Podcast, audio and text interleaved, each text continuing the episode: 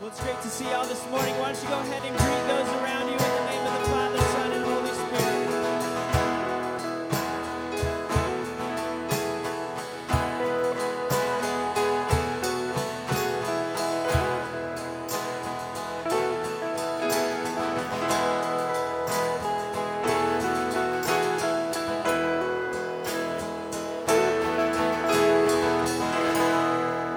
God, I just thank you so much that you are by our side at all times, Lord, even when we forget, when we're going through our own struggles and our own problems in life, it's easy to forget that you're right there by our side. And I just thank you again that, that you're willing to be there. And as we talk about families and marriages and these things that we, we want to be good at and we want to we want to be able to glorify you with. Um, we just thank you that you're there with us going through that and that we can call out to you, Lord. Now, I just pray that you would encourage our hearts this morning and challenge us as we close up this series that has been so special to me. Uh, I know special to a lot of people here, Lord Jesus, um, that you'd leave us here with some excitement for how we can go about helping each other as a church. Uh, grow as a married couple, grow as as families, and grow as parents and grandparents, Lord. So I just give these things over to you as we come before you this morning. We love you. We praise you in your name. Amen. Amen. Thanks, Tim. Um, man, I don't know about you, but this series, Modern Family Series, um, I've been a, I was a part of helping plan it, but every single week I've come, I've been I've been crazy convicted, and and almost every week I think, man, that was that was exactly for me. Every single week we've come, something in the message, I, God was just speaking straight to my heart. So I hope you f- felt that same way as well. Even if you're not married or dating, there's been a lot of stuff in this series that has, has just spoken to the heart of a Christian.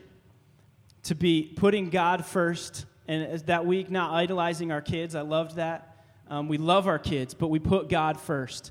And uh, when, when I think of um, living life, life successfully on any level, um, when it comes to involvement, a Christian's involvement in the church or non Christians, it comes to the, the word freedom. You see, I think and I hope that this uh, convicts a lot of people in this room today because I really believe that we've created a culture in the American church, especially, but I've just, just felt that we've created this culture in church where we are striving for perfection, not righteousness. And I, I, I just feel that that has put an immense fear in people's hearts to come to church. This is, this is a community of people that God has placed together on purpose. God created the church. We are a community of people that is supposed to come together, but for some reason, there's something magical about the doors, right? Of, of any church. This is a school building, but because we meet here for church, there's something magical about the doors that, that so many people, and I've done this so, so many times, but I'm, I'm struggling with life and I'm mad at something or I'm, I'm sinning in some way outside, but as soon as I walk through those doors, hi. Does anybody feel that way? There's something magical about the doors of a church.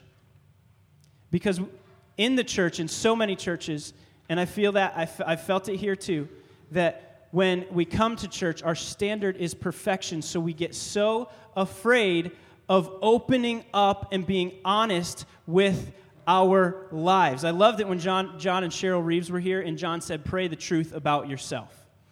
Pray the truth about yourself. And we've created this culture. Yes, I believe that in churches and as Christians, the goal is to seek to live righteous lives empowered by the Spirit to not sin, right? That doesn't mean we're not going to sin. But, but that's the goal. The problem, the problem is that we are not, and I've, I've felt like this so often, especially the last year of my life. But get this we are not a project, we are a process. Okay, I want you to get that this morning. If you write anything down from what I say this morning, right? I am not a project, I am a process. I would rather be a project.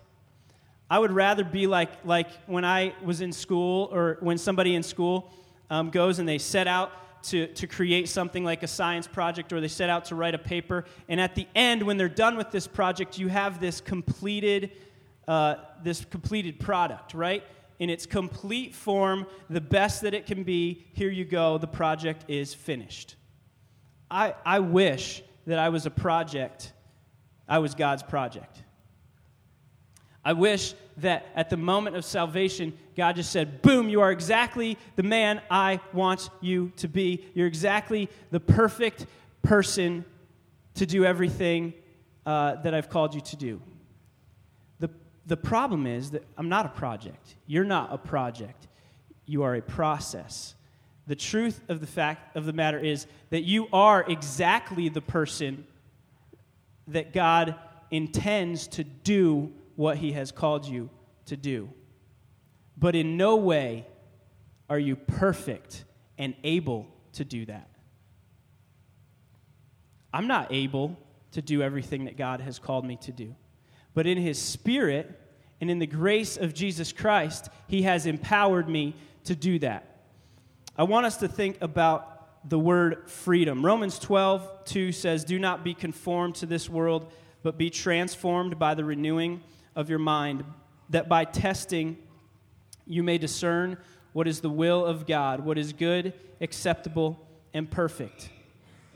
The, uh, the NIV says the renewing of your mind. That every day God renews, He renews, He renews, He renews, He renews. Because we're a process. This is most true in my life. First, when I got married, and then when I have had kids, because I quickly realized that I, uh, I'm apologizing for the same things over and over and over again. It's like I wish, God, I, do, I wish I could just learn that lesson. I wish I could just not yell at my kids anymore or get upset with Heather for no reason. Um, bec- I wish I could learn that lesson and then move on from it. She, she's nodding over there. She's agreeing with you. Yeah, she was coughing. Oh, okay. Right. No, but she should agree with me. I, I, uh, I, um, I wish I could just learn a lesson, move on from it, but I seem to learn the same lessons over and over and over again. And it proves to me, and I, I can bet, I'm willing to bet this is true in your life too, that God is just chipping away at me, that He's chipping away at me and my life to, to shape me into righteousness.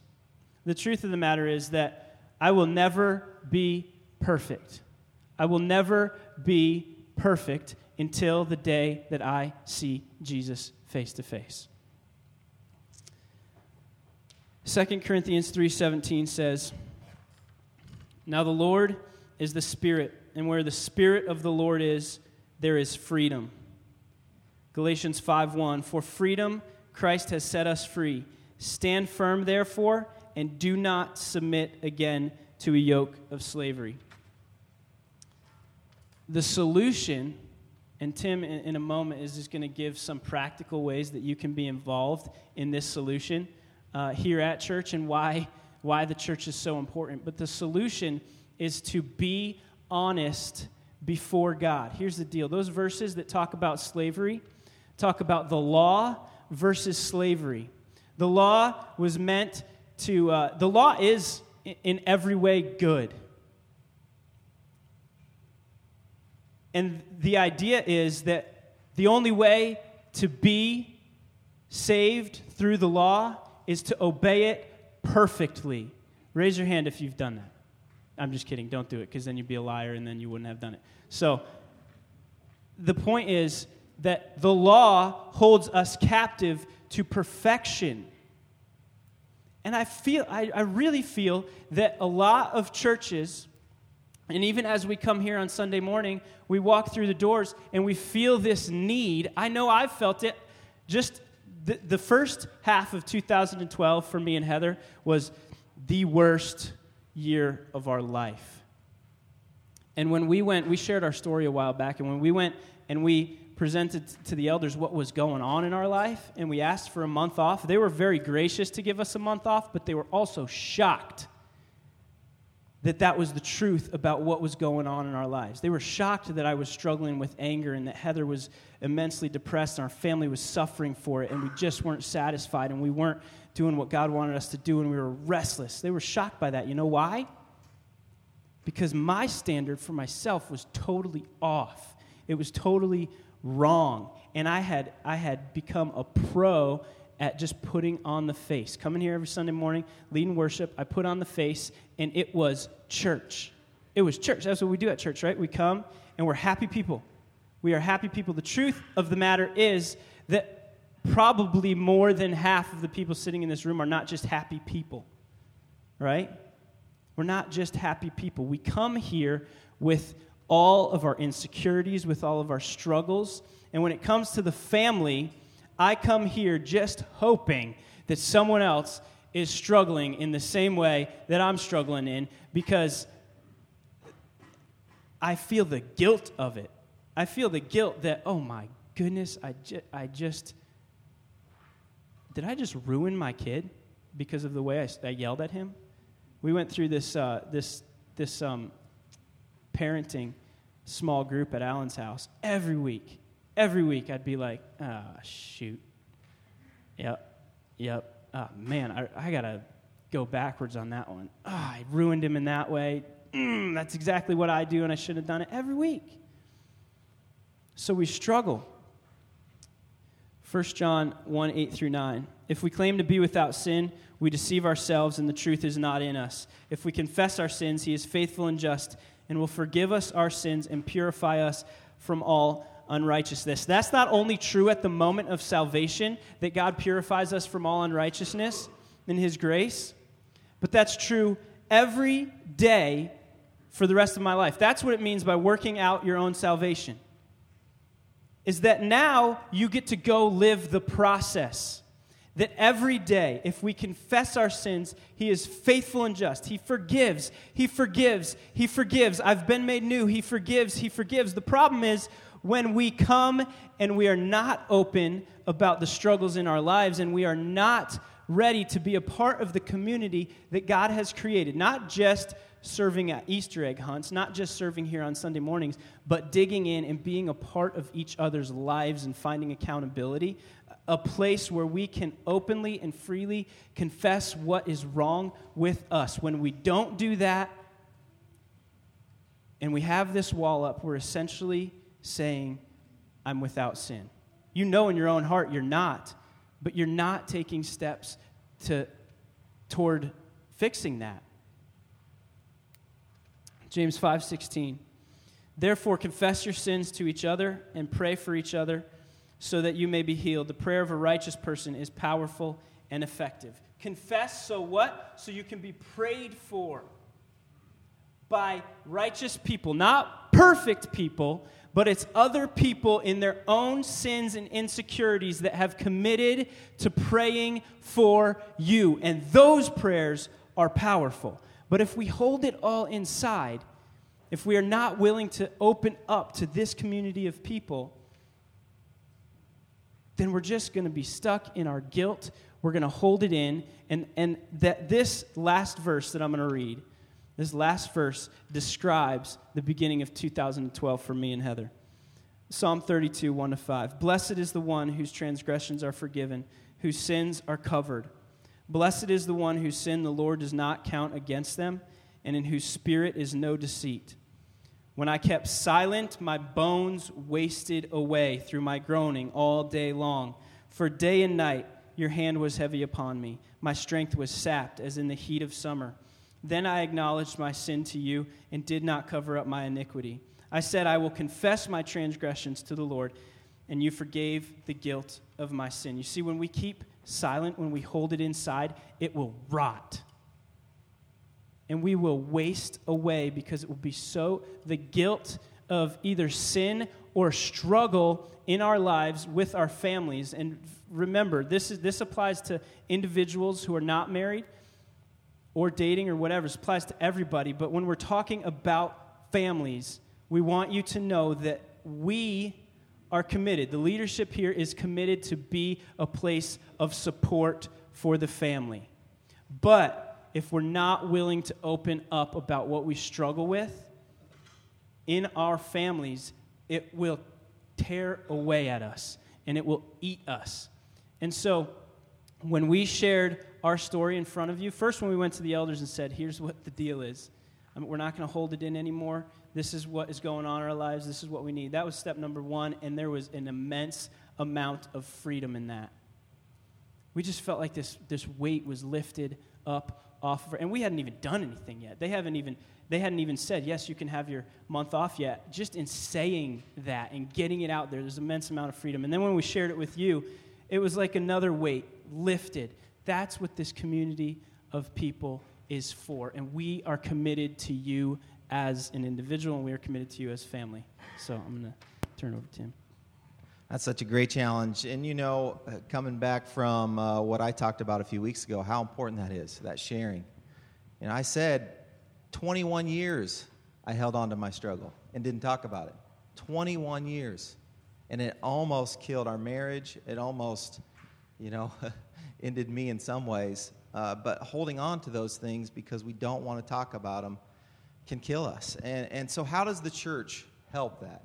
How do we, as a body of believers, how do we as family here play a role in helping those struggles get exposed? Uh, once those struggles are exposed, helping them not struggle anymore, or, or at least coming alongside. And that's what we want to talk about a little bit. I, I can remember the worst night of my life, the worst night of Kara's life when we were at rock bottom uh, and all these things about our marriage had come out, I was going through my phone. We were in Colorado Springs, and I was going through my phone that night, and I couldn't find one person to call to come help us. I was seven hours away from my parents, and we were 11 hours away from Kara's parents, and I couldn't find anyone around Colorado Springs to come help us. My wife's dev- devastated, and I didn't know what to do, uh, and I couldn't find anyone. Well, that was the role of the church, but we weren't plugged in with anyone. We didn't have a church family. I didn't have anybody to turn to. I ended up calling uh, one of Kara's, she taught at uh, Colorado Springs Christian School, and I knew she had a good friend there whose husband was a pastor. I just found her number and I called her, and they came. But that's as close as we could get to church family for that support. That's wrong. That's wrong. We didn't have any support you guys know I'm a big believer in family. I'm a big believer in friends and being able to share things with each other and open up to each other and be a part of each other's lives. It'll drive my wife crazy. I want to be with people every night. I mean, I love being with my own family, but I love being with my family with other families and other friends. My wife's not as social, and so I, I can't drive her crazy in that way. But that finding that balance being a part of people's lives to the point where you want to be with them, you want to share with them. That's the role the church plays. We don't come in here as individuals that, that keep to ourselves and then go about our daily lives. We come in here as people who love the Lord, have that common bond, and want to help each other, and want to share in those struggles, and want to share in the victories, and, and can't wait to call each other when you need help or you want to tell somebody about something that exciting that, that has happened in your own life. And if we don't have that, there's a lot of struggles that come with it. Um, the church can offer a lot of avenues to help you with either exposing the struggles or helping you with them. Uh, and, and I think, I think it was probably, what, three, four years ago, we really wanted to make um, a big effort here at Cornerstone to get small groups going again. Those aren't easy for churches to do. Many churches have tried and struggled to be able to get small groups going and getting a big percentage of your church involved in small groups. And it started with a crazy love study down in Kyle's basement back in their Johnston house. We piled in, I think some nights we had over 30 people down in there uh, because we, we hadn't even gotten to the point where we could separate into many different small groups. We just had one big small big group, small big group. Uh, and it was, it was powerful because it was something we'd been missing for a long time. Um, and that's so important. So we've continually stressed that, that we've got to be a part of this. We've got to have people in small groups. If you're a part of this church, we want to push you to be involved in that because that's where you can go and open up and share. I want to come back to Grant's letter uh, when he wrote this when they had just left us a few weeks ago to move to Dallas. Just a section of it. Uh, and I know a few of you guys weren't here, so you missed this, but uh, again, quick background on Grant and Ann. They came in here as, as two individuals that just gotten married a few months earlier before they came to Cornerstone, both from Arkansas. Didn't really have family around, just like Kara and I in Colorado Springs, looking for a church family. Uh, both had been from previous marriages, broken marriages, and not really uh, a lot of spiritual depth with them at that point. And this is what, what Grant wrote here in this letter to Cornerstone. The churches continue. Uh, uh the church's continued efforts to stress the importance of small groups involvement has allowed us to not just know people, but get involved in their lives. The small groups we have been a part of have allowed us to share in praises and help carry the load of burdens of our friends. Settings like these have given people like us a chance to share our stories, our struggles, and to be real. God cannot do a work in your heart until you confess the truth about who you are and what you're struggling with. The accountability our small group had helped us confront those truths. Even though we were broken and lost when we arrived uh, in, at Cornerstone, God had a plan to use Cornerstone to build our marriage and our family.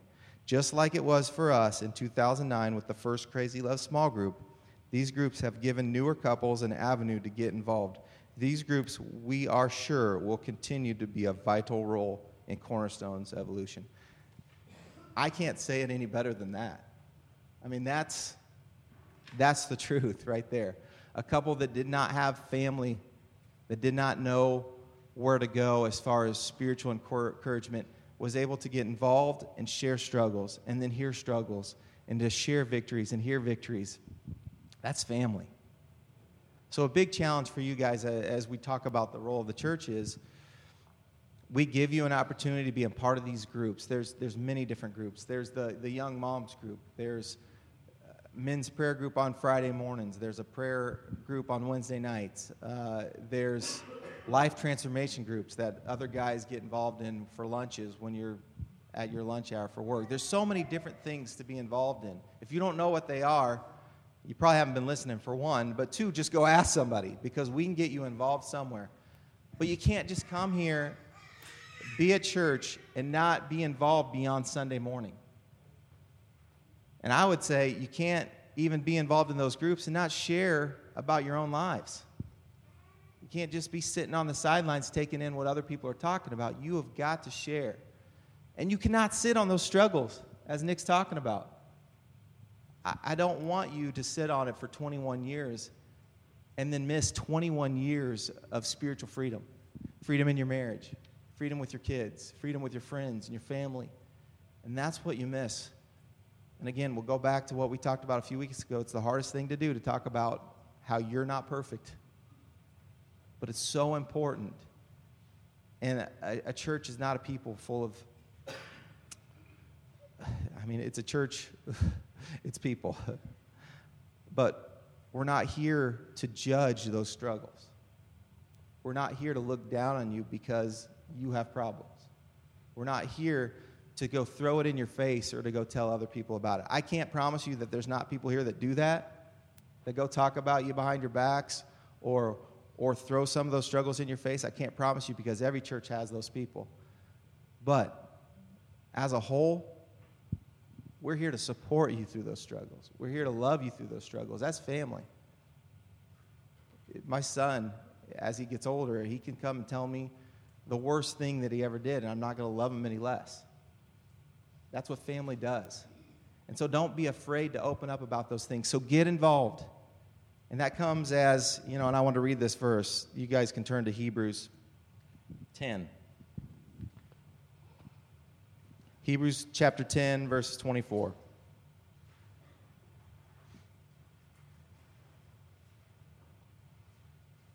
And let us consider how we spur one another on toward love and good deeds. Let us not give up meeting together as some are in the habit of doing, but let us encourage one another, and all the more as you see the day approaching. There it is, straight from the Word. Let us not stop meeting together. Let's, let's get together. Let's challenge each other. Let's encourage each other to love. So, we talked about the group aspect of how the church supports each other small groups, accountability groups, moms groups, prayer groups. Be involved in those, but there's, a, there's other ways of getting that accountability. And, and I told Kyle, I warned him that I was going to talk about uh, our failure as friends to hold each other accountable. But one on one accountability in the church is so important.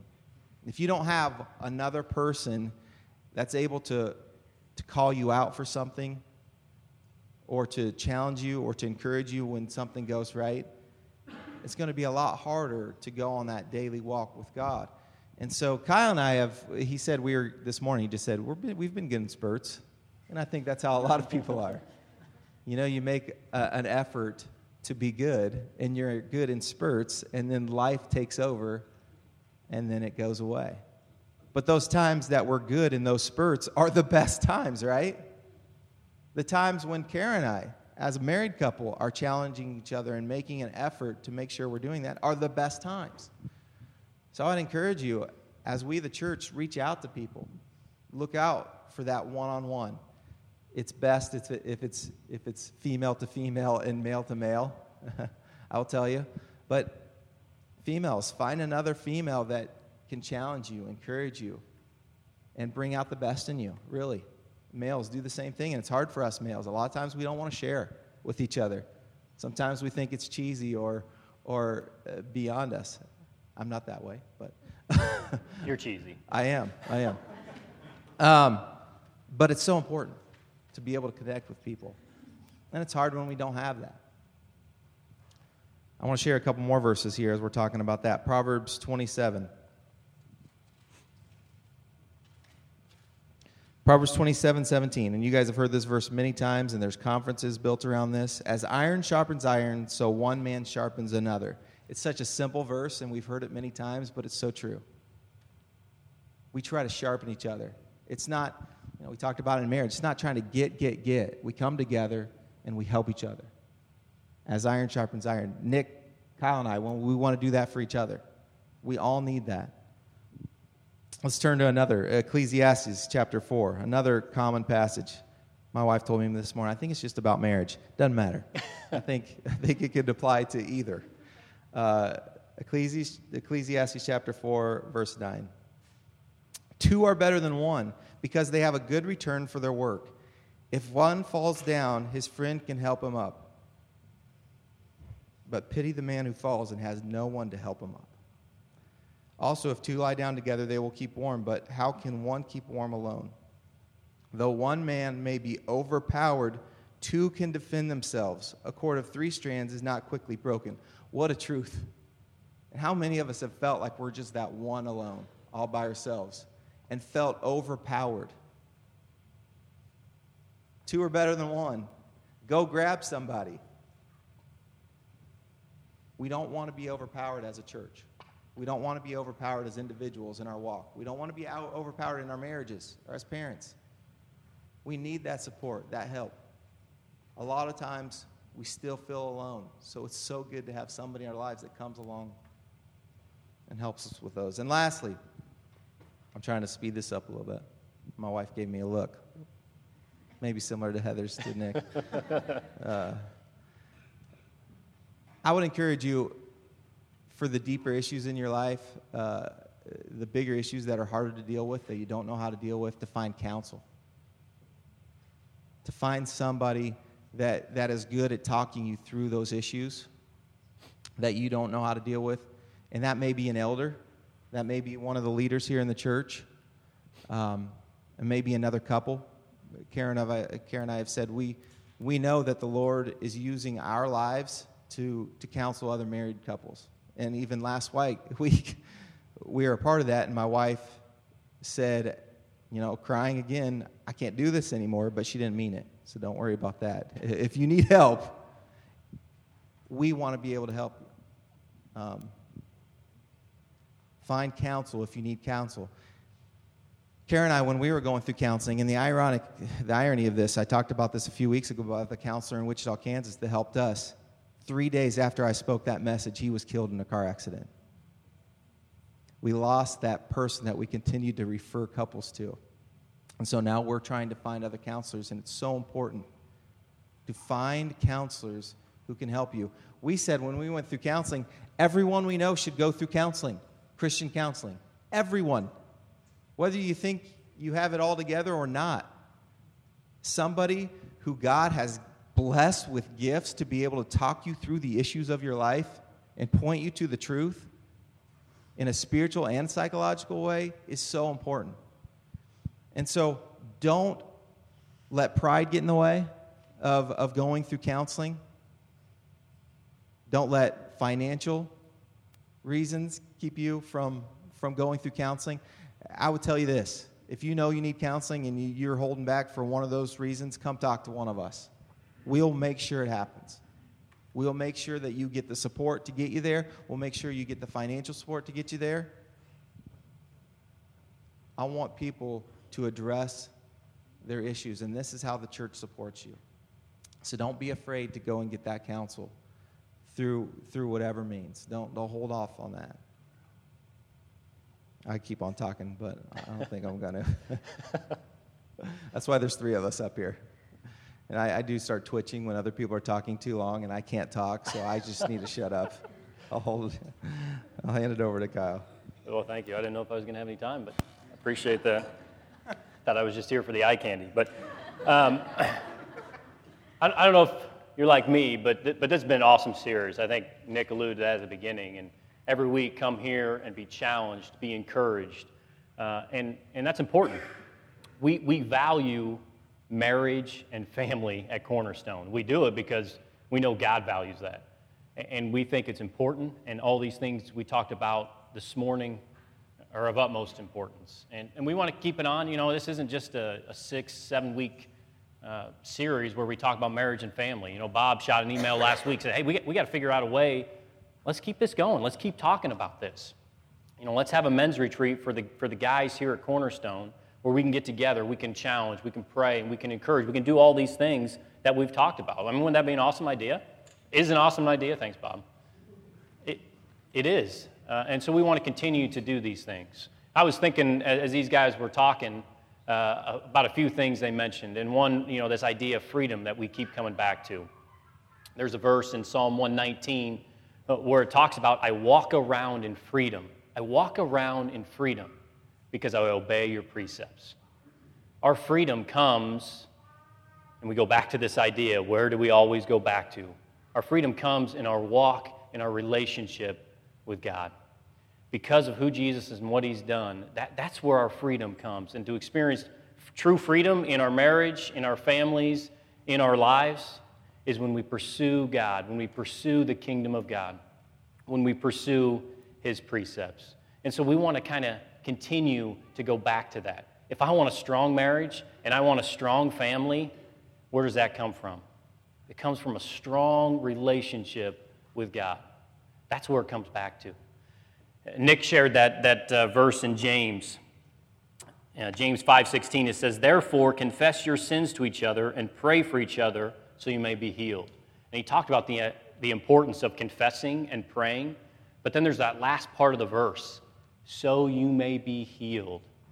We pray and we confess so we can experience the kind of healing that God has intended for us in our lives. You know, Tim spent an entire message talking about some of the experiences in his life and what God has taught him and that healing that came through it. Nick shared this morning how that time in their life, in the first half of last year, and his struggles that Nick and Heather, and they prayed, they confessed, and what has happened? That healing has take, taken place. And, and so we encourage you, whether you're single or married, wherever you are, young or old, that, that if there's struggles and there's pain and there's hurt, we, we confess, we pray, and this is where we experience healing. This is the importance of the church. This is why we're here for each other. If we want to experience that healing, if we want to experience that freedom we have, that's where it happens, and that's where it begins.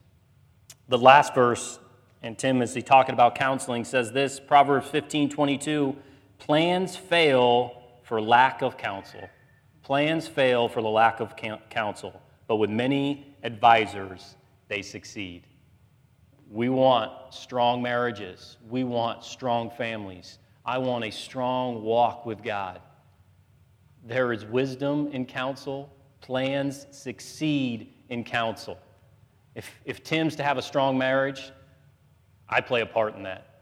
If Nick's to have a strong marriage, if Matt's to have, if anybody in here is to have a strong marriage, to have strong relationships with other people, with our spouses, with our kids, it's because I play a part in it, because I have a role in it. We will succeed when we're in this together. And, and I think that's kind of the point as we talk about this whole message this morning is the church's role in all this. That's where it's at.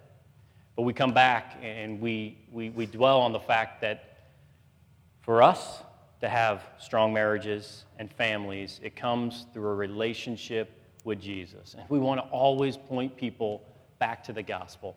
We want to always point people back to Jesus. This, this is of utmost importance, where you are in your relationship and your walk with Jesus. And He can make you whole. He can make you right. He can heal your marriage. He can give you hope and peace. Only He can offer that. If you don't know Jesus, I can give you all the wisdom and all the counsel in the world, but it won't do you one lick of good because it comes back to your relationship with Jesus. I, I run a church league and, and thinking about what Jesus has done, not that me running a church league illustrates that at all, but, but yesterday, this is all men and they have testosterone and things get a little edgy at times. And we had our semifinals and finals. And the first game was over, and one particular guy was a really good player, missed seven free throws, and they lost by on a last second shot. After the game, the championship game's going on. I'm cleaning up, taking things over, wherever. I walk back in the room, and all of a sudden, there's a fist fight that broke out. One particular player had mentioned the seven free throws that this other particular player had missed. And so I, you know, start heading that direction, hoping to get a few haymakers in myself. But but I get over there and the fight's broken. One of them just leaves, walks out. And, and, and I thought about the power of, of forgiveness, not, not in, necessarily in that situation, but, but I have no power in forgiveness if I come up and I say, okay, guys, you're forgiven. It's over. It's finished. You guys are forgiven. That's not going to mean anything coming from me. Why? I played no part in that. My, my, I, they, they didn't offend me. Well, as the, as, the runner, as the person who runs the league, maybe a little. But I thought about what, what God has done through us in His Son Jesus. When Jesus walked this earth, when Jesus came to this earth and walked, you know what He did? He walked around and He forgave people of their transgressions. He forgave people of their sin.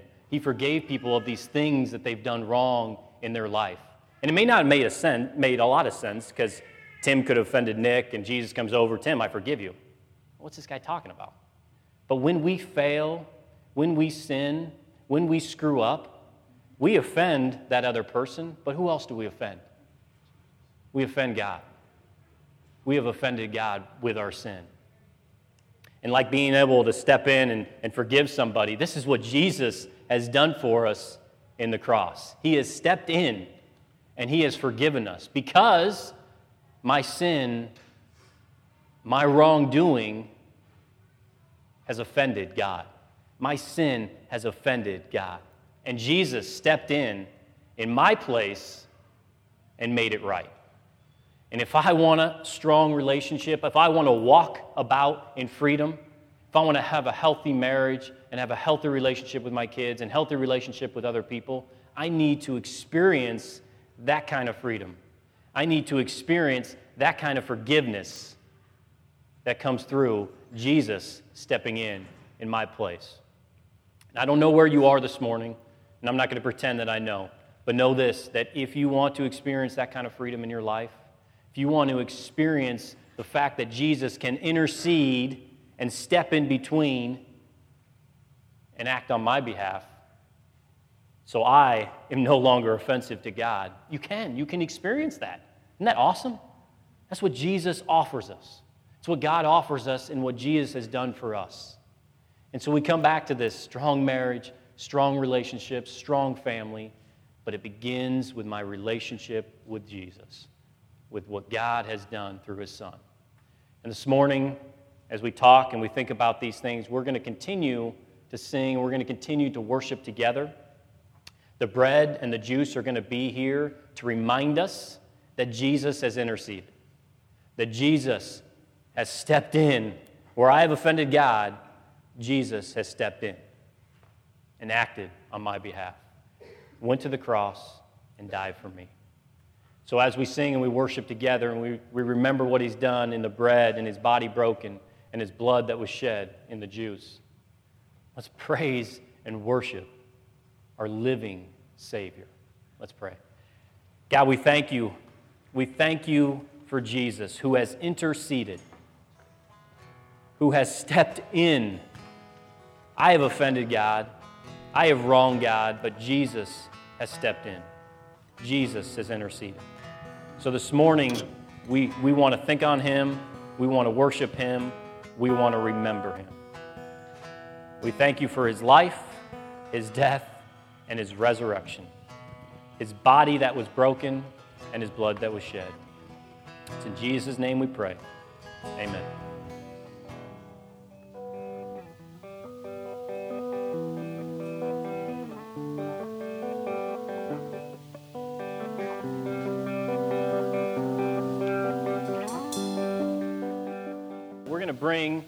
Our Sunday school kids back in. Uh, we always like to put them on display and like to show them off a little bit. I'll keep talking as we hope to bring them back in here. But I, I want to stretch this a little bit. Uh, as the kids come back in and, and sit with their parents, I want to encourage you that maybe have uh, little older kids. Uh, what we're going to do is uh, I'll pray, and then Nick and Tim will pray as well. But if, you know, if your kids are out of the house or whatever, and um, what I'd like you to do, or you don't have kids, is go up and just stand behind somebody that does and behind their kids. And as we pray, you know, just put your hands on their shoulders or on their arm or something, because uh, we just want to pray over our families. We want to pray over our marriages. We want to pray over our kids. And so it's a chance for us uh, to kind of do that as a church. So here, here they come. I should name them off one by one, but I.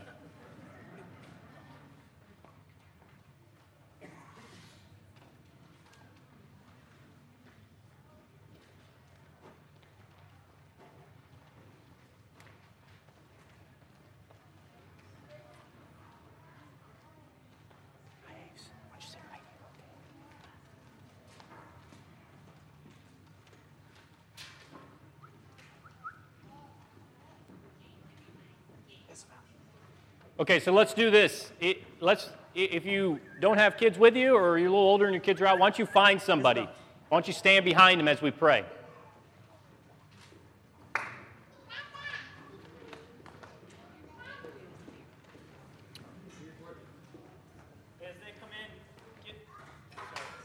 And everybody clap for the kids so that they feel they, they, we, we know they're important. We love our kids. Hello. Here's where we get to be close as family here. Let's all stand. Hold your kids. Like Kyle said, get close to your kids. Grandkids. All right, I'm going to pray and then uh, let, let's pray together here. God, thank you so much for this church. Thank you for this family that, that you've given us. God, we want to encourage and challenge each other. We want to be counsel. We want to know that our plans succeed, and you've given us each other so that that might be the case. God, uh, re- remind us of the importance of our marriage, remind us of the importance of our family. Uh, may we be focused on you and, and, ever your son ever be president and foremost uh, in our families. God, thank you for our families. Thank you for this church.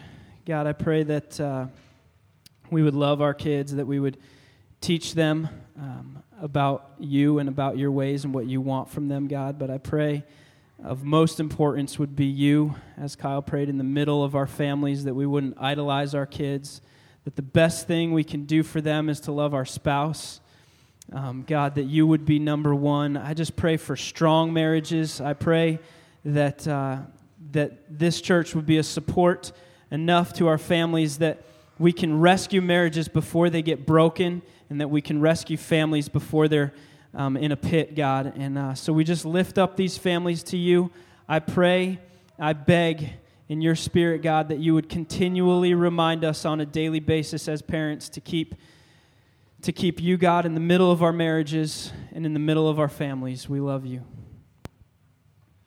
And I'm going to close here with this last prayer, uh, and as as I close with this prayer, then you guys can leave. But I just want to say this last the series, as Nick said earlier, has been awesome. it's been so encouraging to my heart, to my families, uh, and I was involved in camp ministry so long every week we'd have such a powerful week of camp, and then the end of the camp would go, and you'd have that letdown, that camp letdown. I feel like this series has been so exciting and so challenging. We don't want that letdown. We want to continue it on through all those means that we talked about and through our next series. So, as we, we went through this process, we want to just continue it on as a church here together. Father God, just thank you again for this challenge. Marriages, families, the church we want to give these things over to you, Lord. We are not in control of our own families, Lord. Uh, we want you to be in control.